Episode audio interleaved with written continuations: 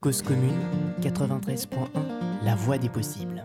Je m'appelle Benjamin Bayard, je suis président de la fédération FDN, fédération qui regroupe 21 fournisseurs d'accès associatifs, dont FDN, qui est le plus vieux fournisseur d'accès associatif, encore euh, le plus vieux fournisseur d'accès encore en exercice en France, puisqu'on est fournisseur d'accès depuis 21 ans. Dans cette série de conférences qui parlent en général plutôt technique, vous allez voir, moi je ne vais pas parler technique, je vais parler de trucs beaucoup moins intéressants. Le problème, c'est que moi, j'avais envie de vous parler de politique. Vous voyez, c'est le truc qui est en dernier.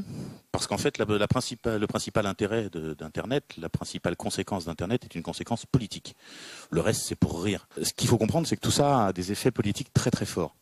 Mais pour vous parler de politique, il faut d'abord que je pose un paquet de définitions. Ce qu'est Internet, ce que produit Internet, c'est le deuxième élément. Alors, ce qu'est Internet.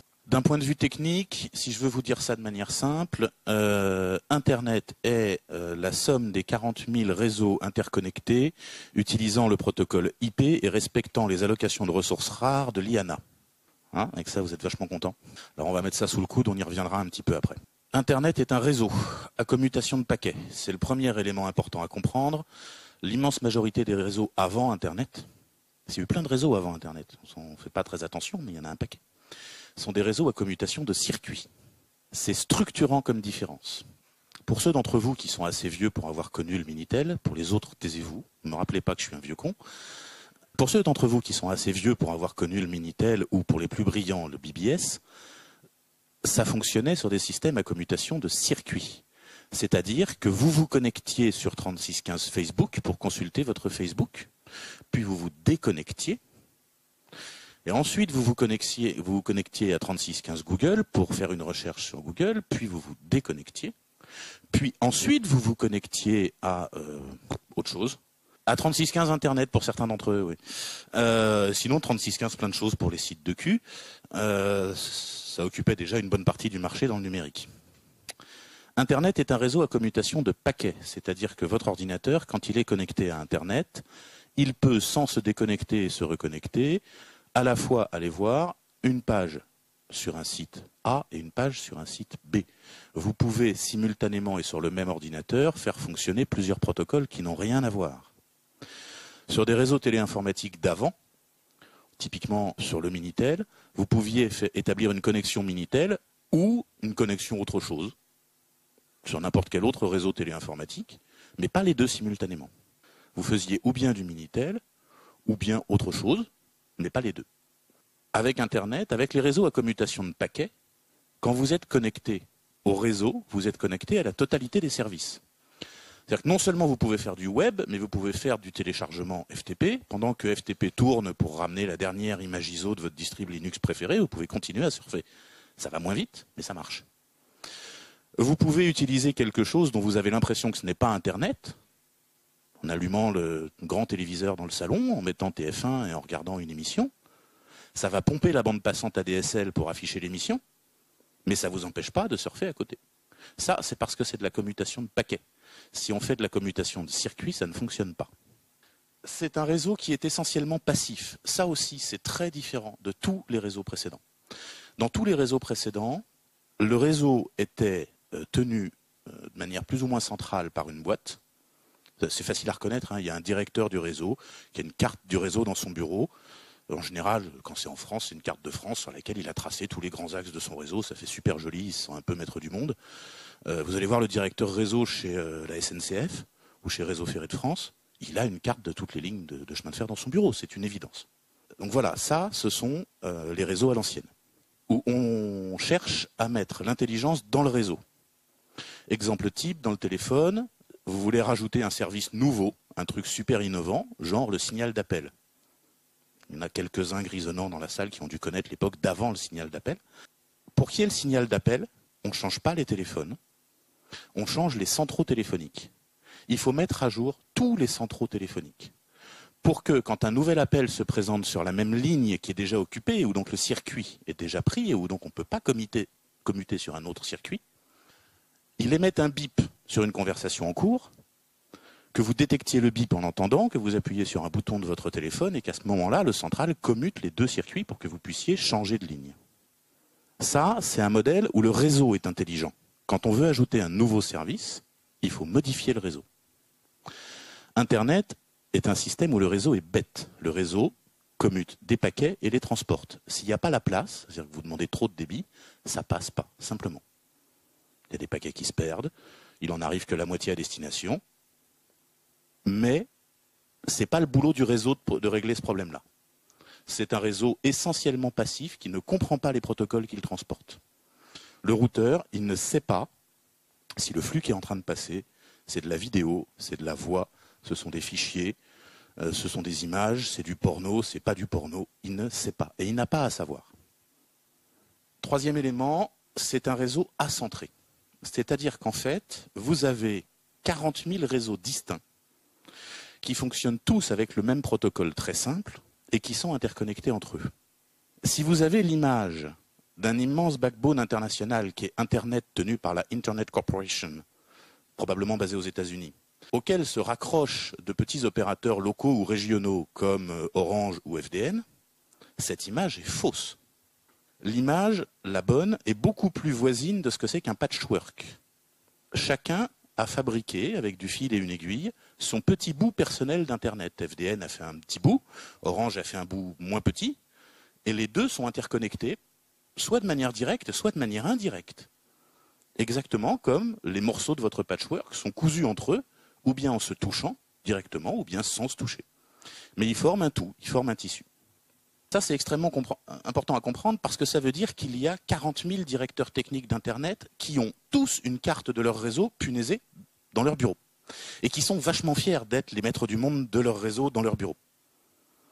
Ce qu'ils font sur leur réseau ne regarde quasiment qu'eux. Certains font des choses propres, c'est-à-dire qu'ils ont un réseau qui transporte les données des abonnés, point.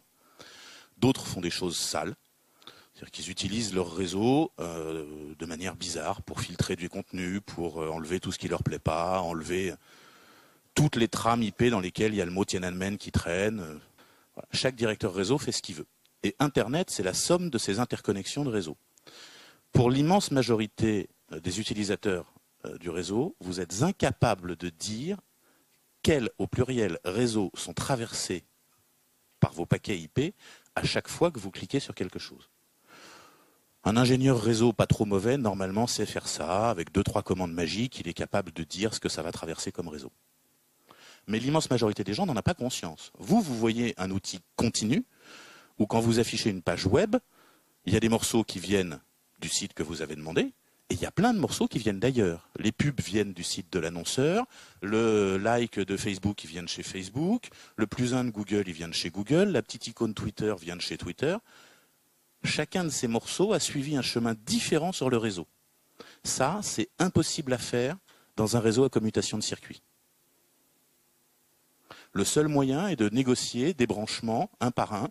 C'est-à-dire que si on veut qu'un petit bidule de Twitter apparaisse sur une page de Facebook, dans un système à commutation de circuit, il faut établir une connexion directe entre Twitter et Facebook.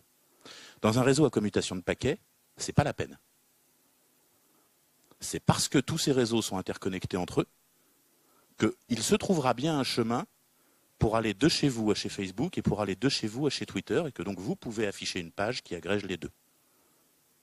C'est donc un, réseau acentré. Si je reprends cette image du patchwork, si je le découpe de manière un tout petit peu brutale en plein milieu, j'obtiens deux patchworks qui chacun sont autonomes. Si vous cherchez une analogie dans le vivant, vous allez avoir un petit peu de mal, parce qu'en général, les êtres vivants, quand on les coupe en deux, au moins une des deux moitiés meurt. Vous voyez, sur l'humain, cherchez, on peut couper plein d'endroits. Euh, en général, une des deux moitiés au moins est morte. Vous voyez, quand on coupe là, il y a tout ce bout-là qui est mort. Il y a quelques endroits où, quand on coupe en deux, les deux moitiés sont mortes, par exemple ici. Dans la majorité des êtres vivants, quand on coupe en deux, une des deux moitiés est morte. Dans Internet, quand on coupe en deux, les deux moitiés restent vivantes et deviennent deux Internets autonomes qui ne se parlent plus. Il n'y a donc pas un Internet il y a des Internets. Il suffit qu'à un moment, le réseau soit coupé en deux, ce qui arrive de temps en temps, et vous avez deux Internets. C'est même relativement commun. Il suffit que je prenne une poignée de machines, je leur donne des adresses IP, je mets un routeur au milieu, c'est un Internet. Tout petit, qui sert à rien et à personne à part les quatre copains qui sont dans la même pièce, mais c'est un Internet. Le Internet, c'est celui qui est l'interconnexion des 40 000 réseaux publics et sur lesquels on s'est mis d'accord pour pas utiliser deux fois la même adresse. Sinon, ça marche pas. C'est comme deux fois le même numéro de téléphone, ça fout la grouille. C'est quand on appelle, on ne sait pas lequel des deux téléphones sonne. Donc, sur Internet, la principale contrainte pour que les opérateurs puissent interconnecter entre eux, c'est qu'ils n'aient pas distribué deux fois la même adresse. Et donc, il y a quelqu'un qui a un petit calepin où il note cette série d'adresses-là, je l'ai donnée à Orange. Cette série d'adresses-là, je l'ai donnée à SFR. Cette série d'adresses-là, je l'ai donnée à FDN. Cette série d'adresses-là, je l'ai donnée à telle entreprise. Cette série d'adresses-là, je l'ai donnée à tel groupe. Ça, euh, le petit mec avec son calepin, il s'appelle Liana. C'est euh, l'Internet Assigned Number Authority, si ma mémoire est bonne. Et euh, la gouvernance politique de ce truc-là est, effectuée par une association qui s'appelle l'ICANN, association de droit américain, dans laquelle le gouvernement américain est fort, fort représenté et les autres gouvernements ne le sont pas. C'est un bon sujet de polémique en ce moment, savoir s'il faut faire rentrer tous les gouvernements de la, de la planète pour obtenir une vraie pétaudière. Moi, je suis plutôt d'avis qu'il faudrait juste sortir le gouvernement américain de ce truc-là.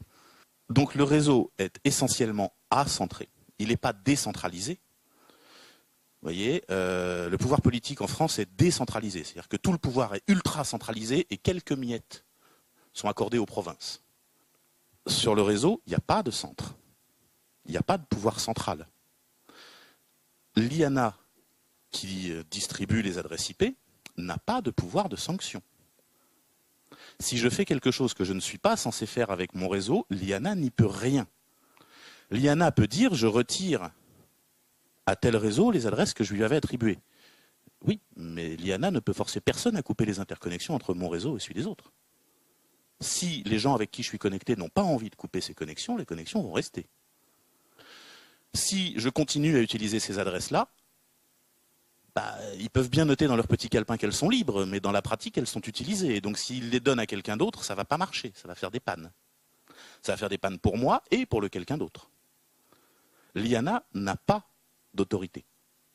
L'IANA ne peut pas me forcer à établir une liaison réseau ou à couper une liaison réseau. Internet fonctionne parce que les 40 000 opérateurs sont à peu près d'avis de faire à peu près la même chose. Mais ce n'est pas gouverné. Il y a des règles d'attribution que l'IANA respecte, que l'ICANN impose et que l'IANA respecte. Si ces règles étaient jugées pénibles par une grosse partie des opérateurs, bah, ils cesseraient de les respecter. Tout simplement. Donc en fait, Internet ne fonctionne que parce que 40 000 opérateurs ont réussi à se mettre d'accord sur le fait de ne rien faire. S'il y en a un qui se met à dire Ah ben moi je vais faire de l'Internet mieux, autrement, tout d'un coup, son Internet ne va plus marcher avec celui des autres et l'ensemble n'a plus de sens. Son réseau n'a plus aucun intérêt. Il a refabriqué son petit Minitel dans son petit coin, mais son réseau n'est plus Internet. En fait, c'est parce que les 40 000 opérateurs ne font à peu près rien que le système fonctionne. Ça, c'est assez magique. Le système est du coup extrêmement résistant, comme je vous l'ai expliqué, si on tranche Internet en deux. Par exemple, imaginez qu'on raye les États-Unis de la carte. On se dit, euh, si on fait une ablation des États-Unis, Internet ne marche plus. Eh bien, ce n'est pas vrai. Internet continue à marcher. Si vous faites une ablation des États-Unis, alors effectivement, il y a plein de sites qui vont plus marcher. Si vous voulez aller sur le site de la Maison Blanche, ça va très mal se passer. Si vous voulez aller sur plein de vos sites favoris qui sont des sites américains, ça va marcher bizarrement, voire pas du tout. Mais si vous voulez aller sur le site de l'Elysée, ça va continuer à fonctionner. Si vous voulez aller sur le site de FDN, ça va continuer à fonctionner. Si vous voulez aller sur plein de sites, en fait sur n'importe quoi, sauf un site qui est sur un ordinateur aux États-Unis, ça va continuer à fonctionner. Internet est en ce sens extrêmement résistant. Et ce qui permet ça, c'est le fait qu'il est extraordinairement simple. Si vous regardez la quantité de code informatique qu'il faut pour écrire un routeur Internet, c'est ridiculement léger. Les premiers routeurs, les plus petits et les plus faciles, c'était quelques milliers de lignes de C. Euh, dans les réseaux d'avant, le moindre routeur était une usine monstrueuse en comparaison. C'est une des raisons de son succès. Écrire quelque chose qui fonctionne sur Internet, écrire quelque chose qui respecte le protocole IP, c'est un programme simple. Les équipements mis en œuvre sont simples. Ce qui est compliqué, c'est ce qui est en périphérie du réseau. Écrire un navigateur web, c'est indémerdable. Par contre, le réseau qui transporte ça n'a pas changé. C'est que vous prenez le navigateur web euh, le plus costaud d'aujourd'hui, vous le téléportez 20 ans dans le passé, quand les tout premiers serveurs web sont apparus. Ça marche très bien. Les, les fondamentaux du réseau n'ont pas bougé. Et ils bougeront très peu. Justement parce que tout fonctionne sur le fait que c'est simple. Internet, ce sont également des services. Alors, il y a quelques services centralisés, il n'y en a qu'un normalement. Quand tout est bien fait et que tout est bien rangé, il y a un seul service centralisé, c'est le service de nommage. Il n'y a pas de raison majeure à ça. Il pourrait ne pas être centralisé. Moi, dans mon entourage, Bob, ça désigne une personne. Dans votre entourage, Bob, ça désigne quelqu'un d'autre. Et on s'en porte très bien. Quelqu'un qui connaît deux Bob, des fois, il est obligé de préciser. On a plein de réunions où quand quelqu'un dit Benjamin, personne ne sait si c'est moi ou si c'est le camarade Sontag qui est au premier rang. Et voilà, bah, du coup, on précise. On dit euh, Benjamin dans l'annuaire d'Octopus ou Benjamin dans l'annuaire de FDN. Et du coup, on s'en sort. Donc on pourrait très bien imaginer que le système de nommage soit multiple. Pour le moment, il est unique. C'est le système de DNS. C'est ce qui, à partir d'un nom comme wawawa.fdn.fr, vous obtenez une adresse IP unique qui permet de contacter l'ordinateur qui va bien. Il y a des services qui sont entièrement centralisés mais qui ne sont pas vitaux. L'exemple type, ça va être MSN, ça va être Skype, ça va être Facebook, ça va être... Enfin, voilà, il y en a un paquet. Ceux-là, franchement, ils auraient aussi bien marché sur le Minitel. Euh, et je déconne pas, si vous regardez, il faut être dans la même époque, vous regardez les ordinateurs de 1985, vous regardez la qualité d'expérience utilisateur face à un ordinateur connecté à Internet en 1985, franchement, le Minitel, c'est une Rolls. On croirait un iPhone, quoi. C'est le truc intuitif, euh, propre. Il n'y a même pas de commande compliquée à taper. c'est un truc de dingue. Et puis, il y a des applications qui sont A-centrées. Euh, l'exemple type, c'est Jabber ou c'est le mail? Euh, Jabber, je ne sais pas si tout le monde connaît, c'est une application qui permet de faire de la messagerie instantanée. Vous allez me dire, bah, comme Skype. Non, pas comme Skype. Sur Skype, votre nom, c'est Toto42. Sur Jabber, votre nom, c'est toto42 at mon nom de domaine.fdn.fr ou at n'importe quel nom de domaine valable. Donc pour les, gens qui souffrent de l'administration publique, c'est euh, dgfip.finance.gouv.fr. N'importe qui peut, sur son ordinateur, installer un serveur Jabber sur lequel, bah, puisqu'il a mon ordinateur.mondomaine.fr, euh, il pourra créer des comptes Jabber avec euh, le nom qu'il veut, at monordinateur.mondomaine.fr. Et n'importe quel utilisateur de Jabber dans le monde, ayant un compte sur un autre serveur, pourra contacter les utilisateurs de son serveur.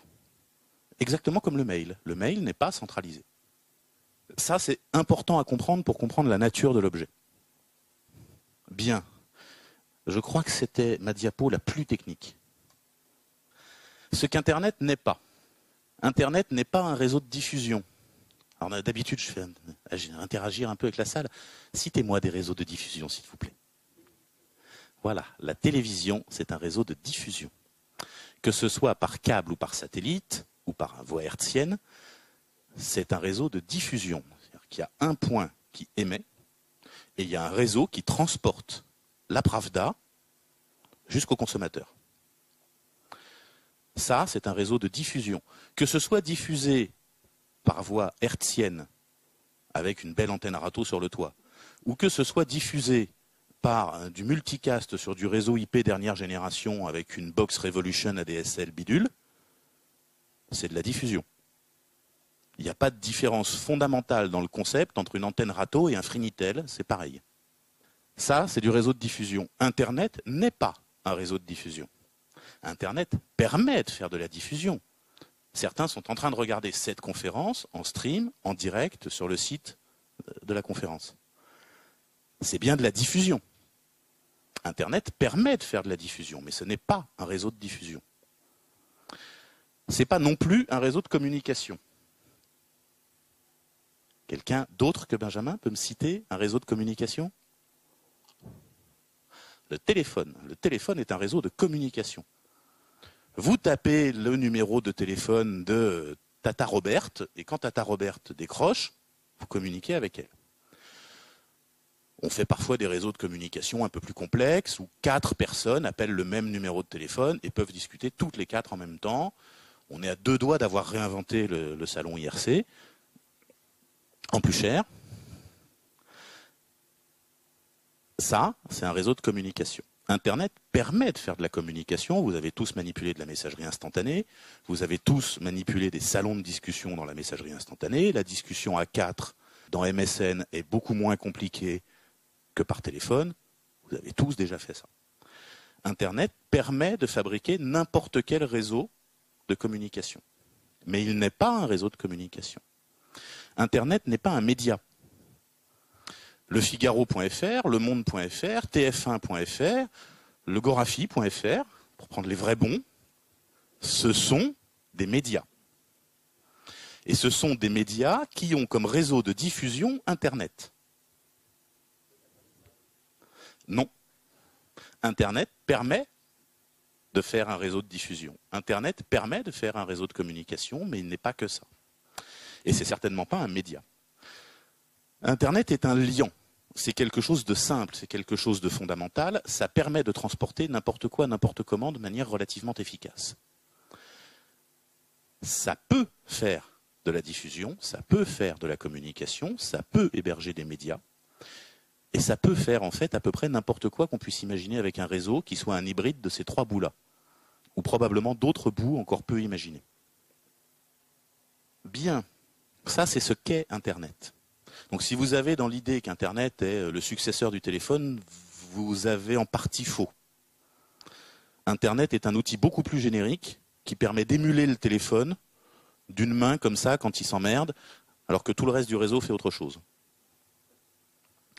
Euh, typiquement, le transport, tous les transports téléphoniques internationaux de nos jours se font sur le protocole IP et ça ne doit pas occuper 2% du réseau. La totalité du trafic voix de la planète est négligeable devant le trafic de Dailymotion. Donc quand je vous dis que Internet fait du réseau de communication comme ça d'une main distraite pendant qu'il est occupé à autre chose, voilà, ça l'occupe peut-être 1% et encore. Pour comprendre ce que produit Internet, j'ai besoin de définir ce que c'est qu'une société. J'ai une définition, moi, qui est qu'une société est la somme des interactions entre individus. Je ne parle pas forcément de société humaine. Si les acacias forment une société, cette société est la somme des interactions entre les acacias et la somme des interactions entre les acacias et les autres individus. Les montagnes ne forment pas société si elles n'interagissent pas. Si vous prenez un individu, que vous le mettez tout seul dans un bocal, il ne forme pas une société. La société, c'est la somme des interactions entre les individus. La société humaine, c'est la somme des interactions entre les humains. Et quelques interactions avec l'extérieur. Typiquement, on néglige souvent l'importance des chats dans Internet. Une société est la somme des interactions entre individus. Là-dessus, il y a quelques éléments que j'aime bien, que j'aime bien citer. En particulier, cette anecdote qui, relève à moitié de l'anecdote, à moitié de la légende, mais que je trouve très jolie. Un roi érudit du XIIIe siècle. Alors très érudit, qui, je crois que c'était en Russie ou dans, les contrées lointaines vers l'Est. Érudit, donc il, parlait euh, les langues qu'il faut parler, latin, grec, etc. Se posait cette question euh, extrêmement importante qui est quelle est la langue naturelle de l'être humain? Ça peut être que le grec ou le latin, ça c'est plié. On sait, il n'y a que deux langues à peu près convenables, qui sont le grec et le latin. Tout le reste, c'est de la langue, c'est du patois abattardi. Mais la grande question, c'est est-ce que c'est grec ou est-ce que c'est latin? Il y a une méthode scientifique pour savoir. Vous prenez des nourrissons nouveau-nés le jour de leur naissance, vous les isolez, vous leur parlez pas, et vous verrez bien quelle langue ils parleront quand ils seront grands. Est-ce qu'ils parleront latin ou est-ce qu'ils parleront grec? Le résultat de l'expérience, c'est que les bébés, ils meurent. Ah, la science a un prix. Hein. Mais assez sérieusement, un bébé humain avec lequel on ne communique pas, parce que quand on lui parle avec les mains, ça marche. Quand on lui fait des dessins, ça marche. Ils survivent. Mais un bébé humain avec lequel on ne communique pas meurt. Les fonctions sociales dans l'être humain font partie des fonctions vitales une des explications que j'aime bien est de considérer que ça relève de l'évolution darwinienne.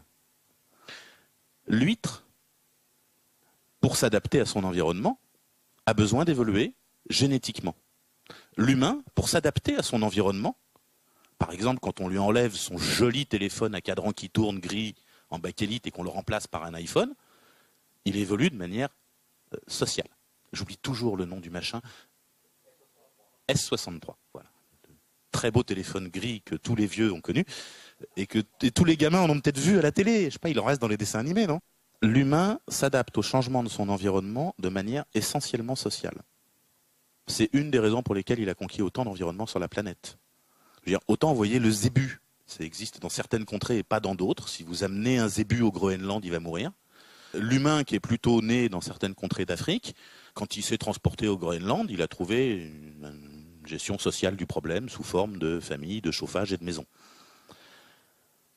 Donc la, société fait partie des éléments euh, fondamentaux, caractéristiques de l'espèce humaine. Internet change la façon dont les individus communiquent, change fondamentalement la façon dont les individus communiquent. Donc Internet change la société. Pas au sens où l'iPhone est une révolution. Pas au sens où euh, la voiture automobile a changé la société. Pas au sens où euh, la machine à vapeur a changé la société. C'est plus profond que ça. Internet change la société au sens où l'imprimerie a changé la société. J'y reviendrai parce que c'est mon exemple préféré. Internet change la société au sens où l'écriture a changé la société. Eh oui, vous savez tous lire et écrire. Essayez d'imaginer comment était la société avant l'écriture. Elle porte même un nom. Ça s'appelle comment une société d'avant l'écriture? Ça s'appelle une société préhistorique. L'histoire commence à l'invention de l'écriture. Bien, voyons un petit peu ce que c'est qu'un internaute. Alors un internaute, c'est un habitant des internets, vous voyez il passe dans sa, dans sa croissance par plusieurs phases. Alors, faut repérer, l'internaute peut naître vieux. Ça, ce sont des choses qui arrivent, euh, mais qui n'arriveront que maintenant. C'est fini. Il y a des gens qui sont nés sur Internet à 40 ans. Ça n'arrivera plus. Les nouveaux-nés aujourd'hui, Internet est déjà là, et ils en tiennent compte comme vous teniez compte de l'existence de l'automobile quand vous êtes né. vous n'arrivez pas bien à vous figurer un monde dans lequel il n'y a pas l'écriture, puisque étiez déjà là. Alors, l'internaute, quand il est bébé, il est en gros soit acheteur, soit qui coulole. Au début, la première fois que j'ai fait cette diapo, il y a quelques années déjà, acheteur, ça désignait le mec qui va chez Darty et qui achète Internet et qui le ramène à la maison. Vous voyez, il est fier quand même, hein. il a acheté Internet. Il avait une grande poche. C'est celui qui vous dit que son Internet est en panne. Vous voyez, un peu comme il vous dit que sa voiture est en panne. Alors en fait, non, son Internet va très très bien. C'est son accès vers Internet qui est cassé, au mieux ou son ordinateur, ou sa fibre optique, mais son Internet va très bien. De nos jours, j'ai recyclé le terme, euh, c'est la première génération des adultes qui passent sur Internet, où la première chose qu'ils font, c'est de transposer dans le monde du réseau et du numérique euh, des habitudes qu'ils ont en dehors. Typiquement, au lieu de faire 3615 SNCF pour acheter le billet de train, ils se sont mis à faire euh, capitainetrain.com parce qu'ils en avaient marre de voyager SNCF et des pubs qui piquent les yeux. Voilà. Ça, c'est juste un acheteur. C'est quelqu'un qui a transposé une habitude du monde physique à une habitude du monde numérique. Alors le Kikoulol, vous le connaissez tous. Euh, il parle n'importe comment. Il envoie des fichiers PowerPoint avec des chats qui font rire ou des photos de cul. Euh, à peu près une fois sur trois, il y a un virus dedans. vous en avez dans votre entourage visiblement. Ou vous êtes passé par là, pour ceux qui rougissent. Euh, donc ça, c'est le stade nourrisson, c'est le stade bébé. Tout se passe par là. Hein. Chez, les, gamins, même les natifs, les, enfants qui sont nés avec Internet, euh, qui sont nés alors qu'il y avait déjà un accès Internet à la maison, euh, ils passent par la phase qui coulole où ils envoient des photos débiles. Il suffit de regarder Facebook pour en voir 100. Quoi. Ils les envoient plus par mail, ils les envoient pas en PowerPoint parce que voilà, bon, il y a une notion d'outil périmé. L'étape d'après, c'est ce que j'appelle le lecteur.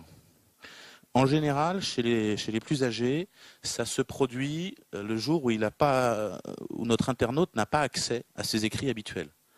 Euh, typiquement, il est lecteur euh, du Monde ou de Libé ou de n'importe quel canard. et ce jour-là, il n'a pas pu l'acheter parce qu'il n'est pas passé devant un kiosque à journaux, parce qu'il y avait grève, parce que euh, mille raisons, il n'y en avait plus. Et du coup, il n'a pas, pas pu lire l'interview super importante de, je sais pas, quelqu'un qui dit des trucs intéressants, on va dire Loana par exemple. Et donc, euh, frustré, quoi, il rentre à la maison, il sait qu'il y a un papier super important, euh, il n'a pas pu le lire. Et alors, il va aller le lire sur Internet. Il va aller sur euh, le site web de son journal habituel et il va le lire. Et en fait, le lecteur, il découvre qu'il peut lire sur Internet le journal qu'il aurait lu sur papier. Et en général, il découvre qu'en plus, on peut commenter. Quand l'article dit vraiment des conneries, on peut dire cet article dit vraiment des conneries quand on trouve que euh, ah, le ministre il fait n'importe quoi, on peut dire dans le commentaire le ministre il fait n'importe quoi. Donc si vous voulez euh, voir des exemples de lecteurs débutants, c'est vachement simple, vous allez sur n'importe quel site de presse grand public et vous lisez les commentaires. Le Figaro, Le Monde, Libération, ce que vous voulez. Ce que vous voulez. On les reconnaît très facilement, ils mettent en général cinq points d'exclamation, des majuscules à des endroits inattendus. Voilà, on les reconnaît bien. Ça, c'est le lecteur plutôt débutant qui devient en fait le jour où il poste son premier commentaire pour dire euh, le ministre fait vraiment n'importe quoi, euh, je vais m'acheter un bonnet rouge. Il passe dans la catégorie râleur. C'est super important comme évolution. D'abord parce que tous ne franchissent pas le pas. Il y a des gens qui restent longtemps lecteurs avant de poster un premier commentaire sur lebigaro.fr pour dire le ministre fait n'importe quoi. Quelqu'un qui a posté le commentaire débile et quelqu'un qui s'est exprimé par écrit en public. Ça n'est pas anodin du tout. Il y a 40 ans, des gens qui avaient la possibilité de s'exprimer par écrit en public, c'était quasiment personne.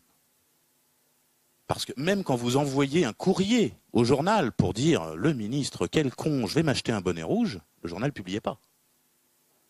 Déjà, ce qu'il publiait comme courrier des lecteurs n'était pas forcément formidable. Ils n'allaient pas publier les plus cons. Ils filtraient. D'abord parce que sinon, il n'y avait pas assez de papier dans le journal.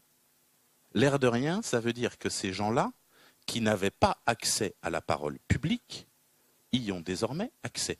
Ils en font n'importe quoi. Mais ça, c'est leur problème. C'est la définition de la liberté, ça.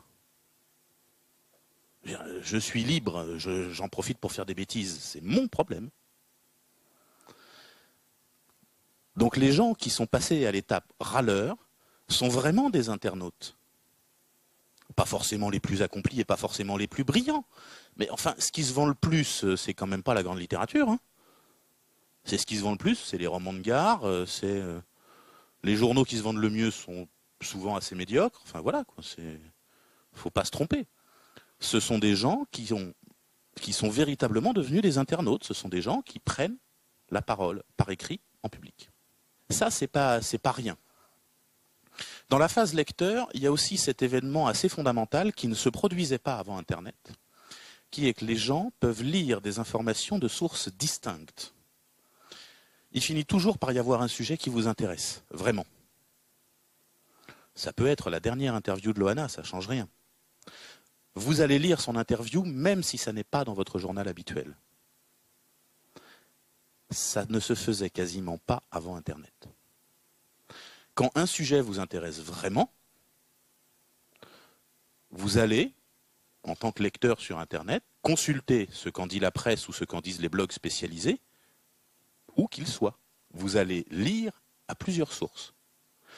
Avant Internet, les gens qui faisaient ça étaient des spécialistes payés dans les entreprises pour faire des revues de presse, qui lisaient tout ce qui se disait dans la presse sur l'entreprise ou sur le dernier produit qu'on a lancé ou euh, sur euh, les photos de cul du patron et qui faisait une revue de presse. Voilà ce qu'on dit de nous dans la presse. Ça, sur Internet, c'est devenu extrêmement banal. Lire une information sur un sujet donné à deux, trois ou quatre sources différentes, c'est devenu classique. Ensuite, il y a le commentateur. La différence fondamentale entre le râleur et le commentateur, c'est que le commentateur suppose qu'il va être lu. Donc il a autre chose à dire que pas content avec cinq points d'exclamation. En général, le commentateur se reconnaît au fait qu'il lit les commentaires des autres. En particulier, euh, il avait pris l'habitude de poster pas content et cinq points d'exclamation, et il a constaté que les gens lui disaient, si c'est pour dire de la merde, juste tais-toi. Et qu'à force de s'entendre, enfin de se lire répondre, tais-toi, bah, les premières fois, il disait ta gueule, c'est mon internet, je l'ai acheté chez Darty, je fais ce que je veux. Je déconne pas, on l'a lu souvent ça. Vous vous souvenez pas, mais on a connu ça nous autres. À force de s'entendre répondre, tu dis de la merde, tais-toi.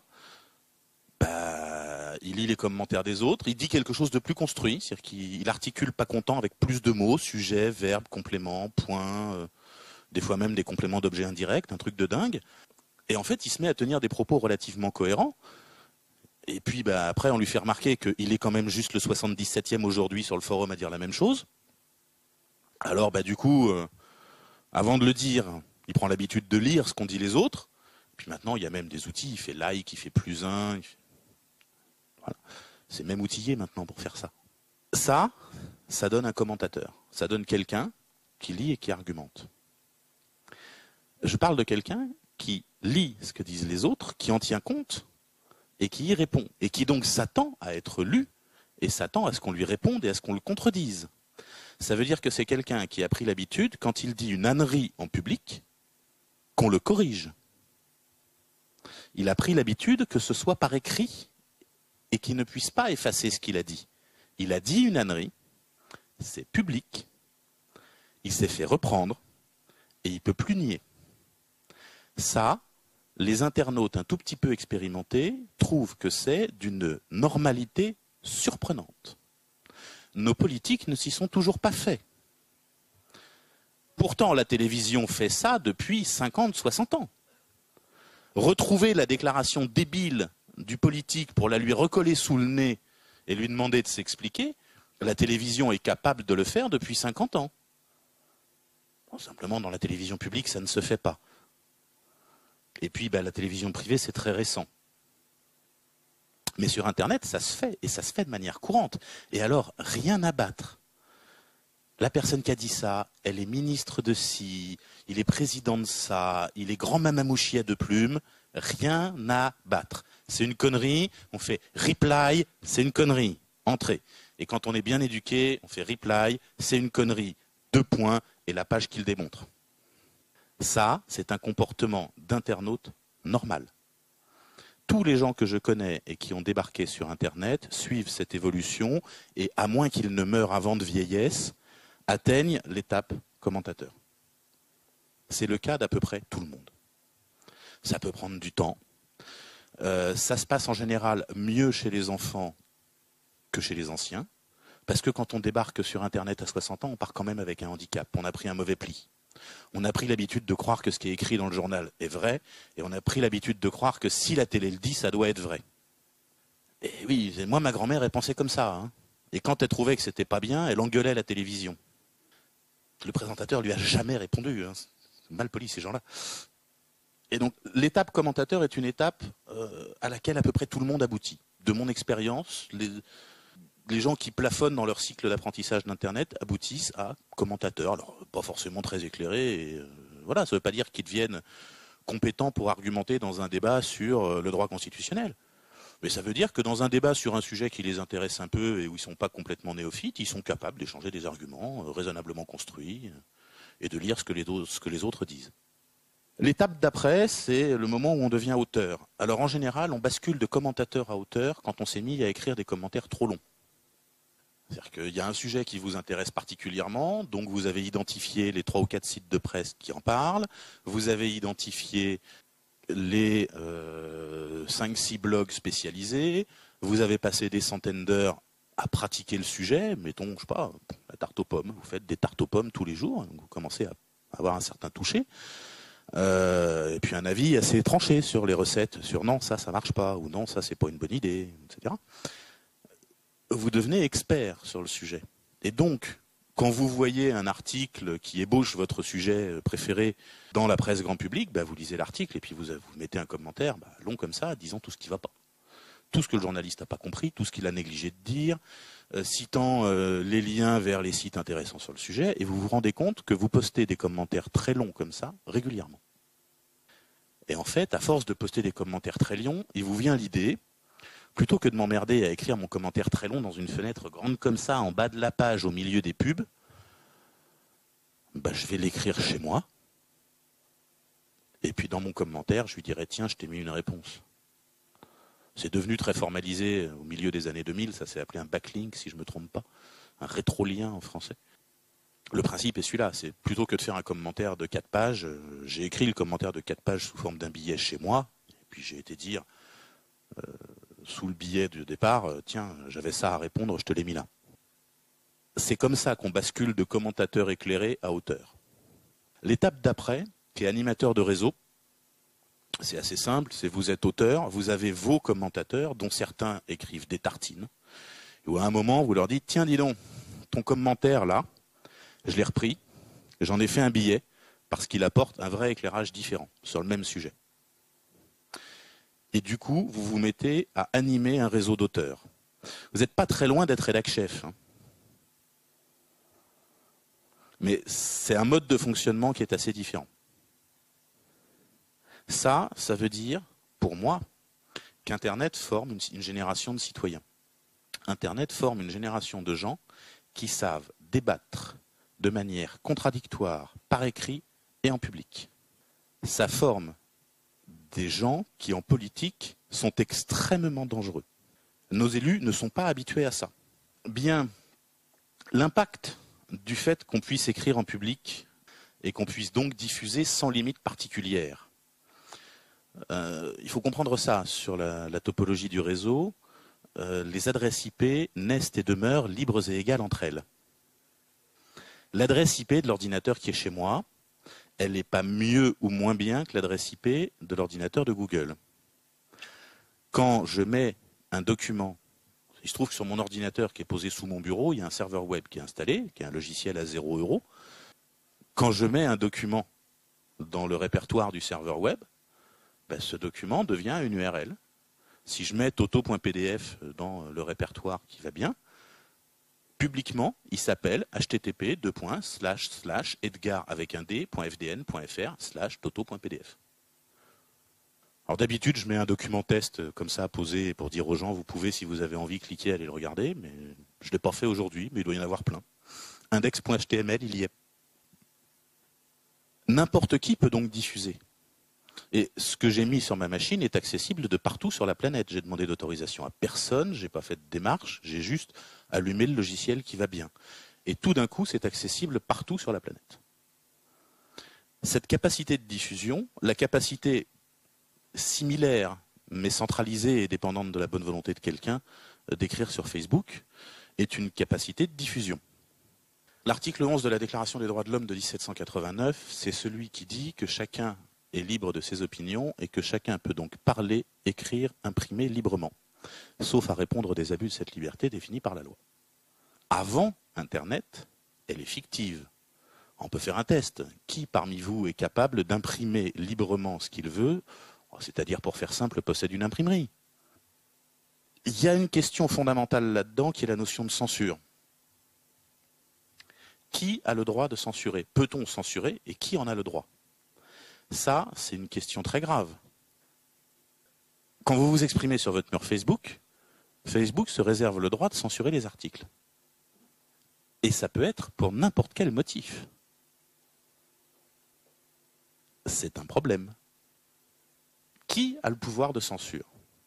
Et c'est une vraie question. Qui a le pouvoir de censure? Qui peut empêcher votre fournisseur d'accès de censurer ce que vous êtes en train de lire? Parce que moi, je vous certifie. Je suis ingénieur, je suis informaticien, je sais faire pas mal de choses avec un ordinateur et deux, trois bricoles avec un routeur. Si je veux, je censure ce que vous êtes en train de lire.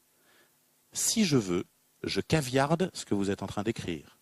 Vous envoyez un mail à moment, et dans le mail à moment, je remplace les le par des du quand je veux. Fastoche. Franchement, informatiquement, quelques heures de boulot, pas plus. C'est rien du tout à faire. Remplacer tous les le par des du dans les communications sur le port 25, ça marche impeccable. Je peux donc, moi, fournisseur d'accès, techniquement, intervenir en tant que censeur. L'hébergeur de votre site web, si ce n'est pas vous-même, peut à tout moment décider d'effacer un fichier, de changer les droits d'accès, de dire euh, le répertoire qui était protégé par un mot de passe dans lequel vous mettez euh, toutes les photos coquines que vous échangez avec votre copine, bah, il enlève la protection par mot de passe parce que ça l'amuse, et du coup ça devient public. Qu'est-ce qui l'en empêche? Techniquement rien. Mais je vous l'ai dit, moi je ne suis pas venu parler technique. C'est un lieu de débat. Faut-il modérer le débat? Et quand on modère le débat, qui le modère? Qui a le droit de prendre la parole? Tout le monde? Normalement, oui. Si on en croit la Déclaration des droits de l'homme, quand un débat a lieu, tout le monde peut y participer. Comment est-ce que ça se modère? En fait, il y a une question euh, très importante qui est comment protéger cette avancée. Ça représente une avancée. Ça représente euh, quelque chose de très similaire à l'arrivée de l'imprimerie. Euh, l'imprimerie n'est pas arrivée par hasard. les gens croient souvent, quand on décrit ça, que le monde vivait son petit train-train, Gutenberg s'emmerdait, euh, je sais pas, la piscine avait été annulée, il n'y avait pas de match de foot ce soir-là, il s'est cogné dans la chasse d'eau en se relevant, il a vu un triangle rouge, truc de dingue, et il a inventé l'imprimerie. Non, si, si c'était ça, on n'en aurait jamais entendu parler. L'imprimerie a été inventée plusieurs fois avant Gutenberg, et ça n'a pas percé. Pourquoi ça a percé? Parce que c'était les débuts de la Renaissance, on commençait à sortir du Moyen Âge, donc il y avait une production intellectuelle plus volumineuse, et en fait il y avait une production intellectuelle plus volumineuse que ce que les moines étaient capables de copier, et il y avait une demande en nombre d'exemplaires qui était beaucoup plus élevée que ce que les moines étaient capables de faire. Et donc, quand euh, est apparu un outil technique qui permettait de reproduire des textes vite, bien, euh, de manière efficace, sans faute, pas perdre de vue. Hein. Il y a une partie de l'orthographe française qui est liée aux fautes lors des copies. Quand ça s'est apparu, ça a pris tout de suite parce que la société en avait besoin. Ça, c'est l'approche assez darwinienne. C'est-à-dire que cet élément-là est apparu et s'est diffusé dans toutes les sociétés humaines parce que ça marchait mieux avec que sans. Comment protéger ça? On a mis très longtemps à comprendre. Gutenberg, c'est 1445, si ma mémoire est bonne. La loi sur la liberté de la presse en France, c'est 1881. Comptez 440 ans. La dernière fois qu'on a changé comme ça, très en profondeur, euh, les outils d'interaction entre êtres humains, il a fallu 440 ans pour qu'on arrive à la conclusion qu'il fallait protéger un certain nombre de libertés là-dedans. Euh, Internet, ça a 40 et quelques années, si ma mémoire est bonne, donc il nous reste 4 siècles à tenir. Accrochez-vous bien.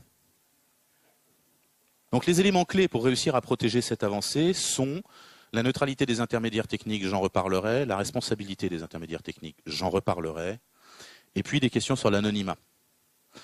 Dans la vie de tous les jours, quand vous faites des choses, vous êtes relativement anonyme. Quand vous faites pipi contre un mur, c'est pas très bien. D'abord, c'est super sexiste parce que pour les filles, c'est hyper compliqué. Mais quand vous faites pipi contre un mur, à moins de déplacer euh, des moyens de police complexes du genre analyse ADN, on ne saura pas que c'est vous. Alors ça dépend si c'est le mur du fils Sarkozy, méfiez-vous, parce que l'analyse ADN, il y a droit pour le scooter, donc. Sur Internet, c'est beaucoup plus dangereux. Vous êtes beaucoup, beaucoup, beaucoup plus tracé parce que les ordinateurs notent toujours tout ce qu'ils font. Euh, l'exemple de... Ça, c'est une diapo que j'ai reprise telle quelle de la conf que j'ai fait à Sciences Po il y a deux ou trois ans, je ne sais plus. Trois, je crois. Et à l'époque, quand je disais euh, anonymat sur Internet, méfiez-vous, tout le monde enregistre tout, on me prenait plus ou moins pour un paranoïaque. Euh, l'histoire montre que visiblement, nous autres paranoïaques avions raison. Donc ça, c'est l'approche que je vous expliquais tout à l'heure. La parole est apparue chez un certain nombre d'animaux dans le, dans le règne du vivant. Euh, répondant à une fonction. Il n'y a pas que chez l'être humain. Hein. Nous, on fait, des phrases super compliquées, mais euh, il y a beaucoup de grands singes qui ont une forme de communication orale. Euh, je ne sais plus dans laquelle des émissions de Jean-Claude Amezen j'ai entendu ça. Il expliquait de manière extrêmement intéressante que quand on analyse les cris des grands singes, il y a un cri qui veut dire le ciel ou la canopée, il y a un cri qui veut dire prédateur. Et quand ils disent prédateur canopée, ça désigne euh, typiquement un guépard qui est sur la branche et qui risque de les attaquer. Et quand ils disent prédateur au sol, ça désigne autre chose, typiquement un, rhinocéros ou ce genre de bêtises là. Et donc, il y a des, des, constructions, ils articulent des sons pour dire prédateur venant du haut, prédateur venant du bas, et donc qui conditionnent la façon dont tout le groupe va réagir pour s'enfuir. Vous appelez ça comme vous voulez, moi je considère que c'est un langage simple, rustique. Ils n'ont pas encore inventé les verbes irréguliers et les déclinaisons, mais on sent bien, ça va venir. Vous voyez, canopé, c'est irrégulier quand c'est conjugué avec euh, prédateur parce que voilà, on sent bien, ils sont sur la bonne voie.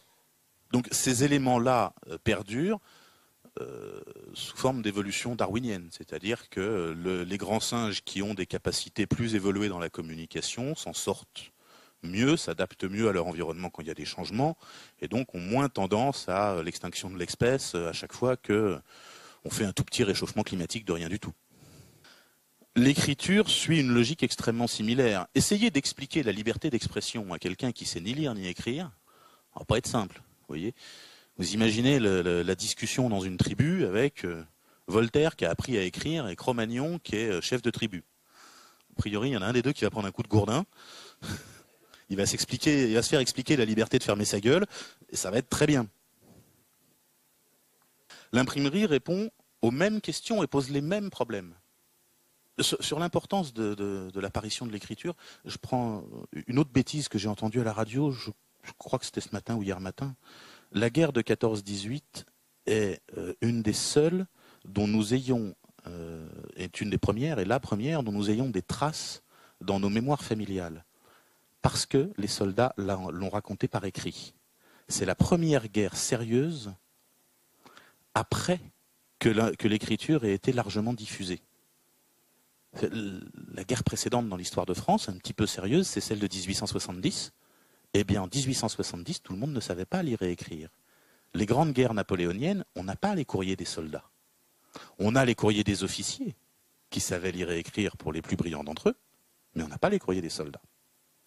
La généralisation, la démocratisation de l'écriture, qui fait qu'on sait ce que racontait un soldat dans les tranchées en 14-18, c'est quelque chose qui est une conséquence de l'imprimerie. Pourquoi on sait tous lire et écrire? Parce qu'on a pu tous accéder à des livres. Il n'y aurait pas l'école, il n'y aurait pas le fait d'apprendre à tout le monde à écrire s'il n'y avait pas l'imprimerie. Ça, le fait qu'on ait les récits de la guerre de 1914, c'est une conséquence de l'invention de l'imprimerie en 1445. Ne comptez pas sur moi pour vous expliquer les conséquences d'Internet dans deux siècles. Je n'en ai pas la moindre idée. Bien, dans les éléments importants pour comprendre ce qui change et les structures sociales, ce sont des modèles qu'on retrouve de manière systématique. Ça s'appelle logiciel libre chez les geeks. Euh, ça a été théorisé sous le nom d'Open Society par je sais plus qui. Vous chercherez. Google vous le dira. Vous cherchez Open Society. Il y a un article fondateur d'un penseur qui a expliqué ce que c'était une open society, qui est une société euh, basée sur la transparence, sur le fait de rendre compte, sur le fait que chacun puisse prendre part à l'administration de, la société dans laquelle il vit, etc. vous allez dire, mais c'est une démocratie, puis la réponse c'est non. Euh, vous regarderez bien, pour être élu, il faut sortir de l'ENA et avoir fait la promotion Voltaire, et pour devenir ministre également. Voilà, c'est pas une société ouverte. Euh, quand vous expliquez à un politique qu'on va publier ses comptes de campagne, il le prend super mal.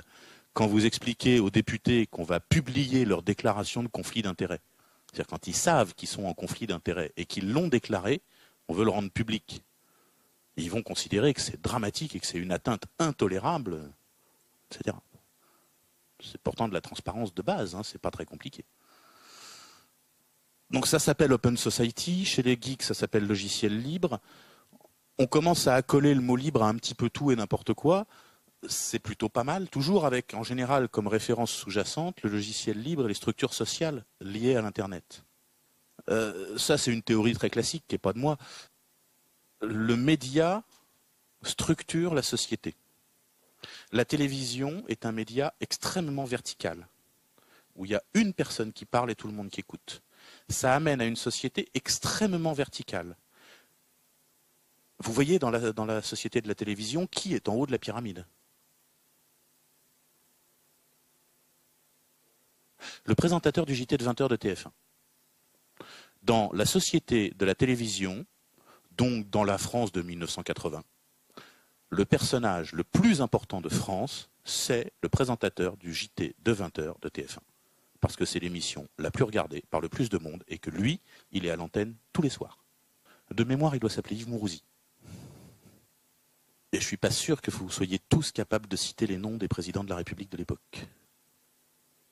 On peut difficilement différencier, savoir est-ce que c'est Internet qui cause l'émergence des structures du libre ou est-ce que ce sont les structures du libre qui causent l'émergence d'Internet. Internet n'est pas apparu dans, dans, sa forme anarchique. J'ai un système où il n'y a pas de gouvernance et où il n'y a pas de centre. Euh, politiquement, ça s'appelle une anarchie. Internet n'est pas apparu dans sa forme anarchique par mégarde. C'est fait exprès. Quand on regarde la culture des gens qui l'ont fabriqué, quand on regarde l'endroit où ils ont grandi, quand on regarde les profs qui fréquentaient, les cours qu'ils fréquentaient, ça n'est pas un accident. C'est fait exprès.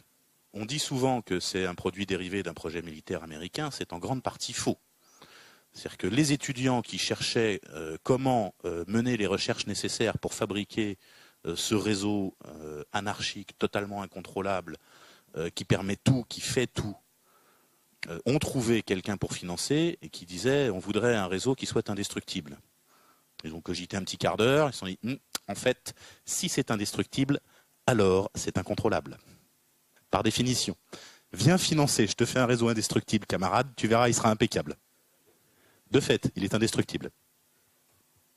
Même chose, Internet et le numérique de manière générale ont un impact sur les structures de société très similaire à celui de la télévision. La télévision crée une société verticale. Il y a un guignol qui parle, il y en a 15 millions qui se taisent. Internet, c'est l'exact contraire ils sont 15 millions à parler en même temps.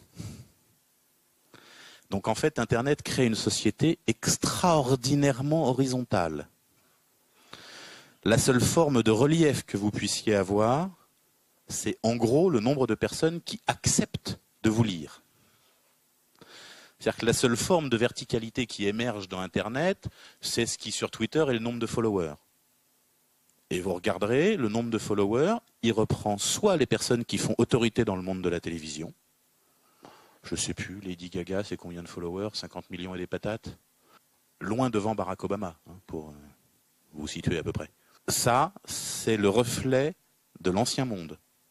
C'est ce que le, monde préexistant de la télévision a comme impact sur les structures sociales et qu'on voit se reproduire sur Internet. Ça, c'est quelque chose de très particulier. Les sociétés du numérique amènent des structures sociales à plat, des structures sociales où il est normal de se parler d'égal à égal. La dernière fois qu'on a essayé, c'était autour de 1790, et euh, pour marquer le coup, on mettait citoyen devant le nom des gens, et comme ça, ça permettait de leur parler sans leur donner leur titre. C'est-à-dire que euh, t'étais pas directeur de ça, ministre de ci, euh, duc de, comte d'ici, et puis euh, baron d'ailleurs.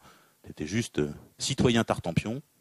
Ça, c'est une vraie modification des structures de la société déjà visible. On sait que le numérique, même quand c'est pas Internet, même quand c'est totalement bridé, produit des structures sociales extrêmement à plat.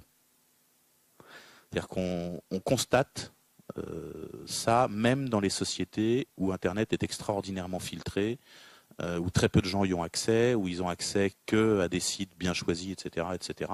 S'il y a un réseau téléinformatique qui permet aux gens de parler entre eux, alors ça génère des structures à plat. Typiquement, en Corée du Nord, ça n'en génère pas. Il n'y a pas d'ordinateur.